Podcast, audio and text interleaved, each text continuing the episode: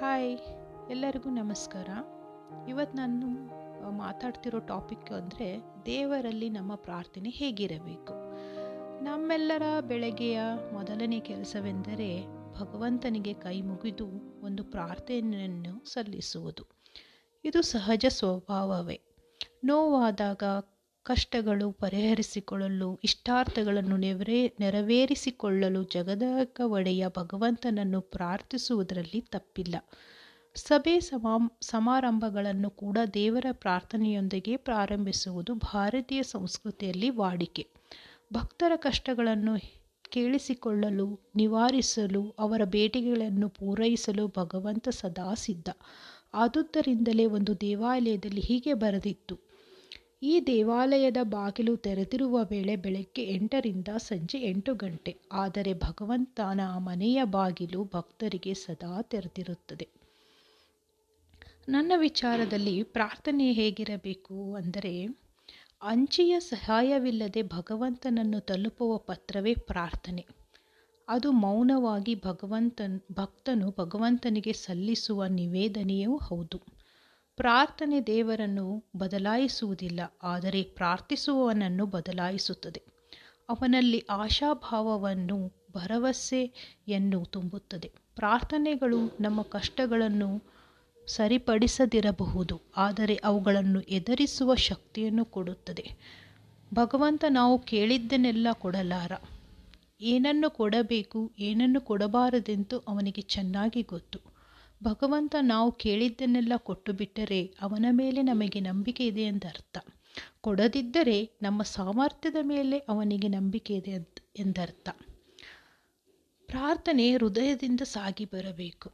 ಹೃದಯದಿಂದ ಹೊರಟ ಮೌನ ಪ್ರಾರ್ಥನೆ ನೇರವಾಗಿ ದೇವರನ್ನು ತಲುಪುತ್ತದೆ.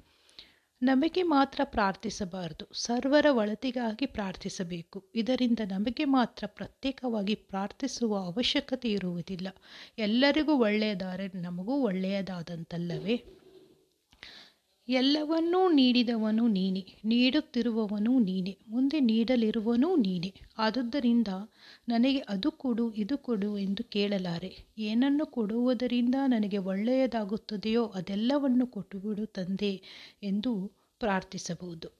ನಾನು ಬದಲಾ ಬದಲಾಯಿಸಬಹುದಾದನ್ನು ಬದಲಾಯಿಸುವ ಶಕ್ತಿಯನ್ನು ಕೊಡು, ಧೈರ್ಯವನ್ನು ಕೊಡು. ಬದಲಾಯಿಸಲಾಗದ್ದನ್ನು ಒಪ್ಪಿಕೊಳ್ಳುವ ಸಹನೆಯನ್ನು ಕೊಡು. ಮತ್ತು ಇವೆರಡರ ನಡುವಣ ಅಂತರವನ್ನು ತಿಳಿದುಕೊಳ್ಳುವ ಜಾಣ್ಮೆಯನ್ನು ಕೊಡು. ಇದು ಒಳ್ಳೆಯ ಪ್ರಾರ್ಥನೆ. ಕಷ್ಟಗಳನ್ನು ಕೊಡಲೇಬೇಡ ಎಂದು ಕೇಳುವುದು ಸರಿ ಹೋಗುದು ಕಾರಣ ಕಷ್ಟನಷ್ಟಗಳು, ಏಳುಬೀಳುಗಳು, ದುಃಖ ದುಮ್ಮಾನಗಳು ಜೀವನದ ಅವಿಭಾಜ್ಯ ಅಂಗ. ಆದರೆ ಅವುಗಳನ್ನು ಎದುರಿಸುವ, ಸಹಿಸಿಕೊಳ್ಳುವ ಶಕ್ತಿಯನ್ನು ಕೊಡು ಎಂದು ಪ್ರಾರ್ಥಿಸಿ, ಪ್ರಾರ್ಥಿಸಬೇಕು. ನನ್ನ ವೈರಿಗಳನ್ನು ನಾಶ ಮಾಡು ಅವರಿಗೆ ಅಪಜಯವಂಟು ಮಾಡು, ಪ್ರಾರ್ಥಾನಿಯನ್ನುಂಟು ಮಾಡು ಎಂದು ಕೇಳುವುದು ಸರಿಯಲ್ಲ. ಈ ದಿನ ನನ್ನಿಂದ ಯಾರಿಗೂ ತೊಂದರೆಯಾಗದಿರಲಿ. ನನ್ನ ಕೈಯಿಂದ ಒಳ್ಳೆಯ ಕಾರ್ಯ ಕಾರ್ಯ ನೆರವಾಗುವಂತಾಗಲೆಂದು ಪ್ರಾರ್ಥಿಸುವುದು ಶ್ರೇಷ್ಠವಾಗಿದೆ. ಸಾಯುವ ತನಕ ದುಡಿಯುವ ಶಕ್ತಿಯನ್ನು ಕೊಡು. ಆ ಶಕ್ತಿಗಾಗಿ ತಕ್ಕ ಆರೋಗ್ಯವನ್ನು ಕೊಡು. ದುಡಿಯಲು ಸಾಧ್ಯವಾಗದೇ ಹೋಗಿದ್ದರೆ ಎಲ್ಲವನ್ನೂ ಭಾರವಾಗುವ ಎಲ್ಲರಿಗೂ ಭಾರವಾಗುವ ಮುನ್ನ ನನ್ನನ್ನು ನಿನ್ನ ಬಳಿ ಕರೆಸಿಕೊಂಡು ಬಿಡು ಎನ್ನುವುದು ವಿವೇಕಿಗಳ ಪ್ರಾರ್ಥನೆ. ಒಟ್ಟಿನಲ್ಲಿ ಗಾಳಿಯೂ ನಿನ್ನದೇ, ದೀಪವೂ ನಿನ್ನದೇ, ಆರದಿರಲಿ ಬೆಳಕು. ಹಡಗೂ ನಿನ್ನದೇ ಕಡಲು ನಿನ್ನದೇ ಮುಳಗದರಲ್ಲಿ ಬದುಕು ಎಂಬುದೇ ನಮ್ಮೆಲ್ಲರ ಕೊನೆಯ ಪ್ರಾರ್ಥನೆ. Thank you very much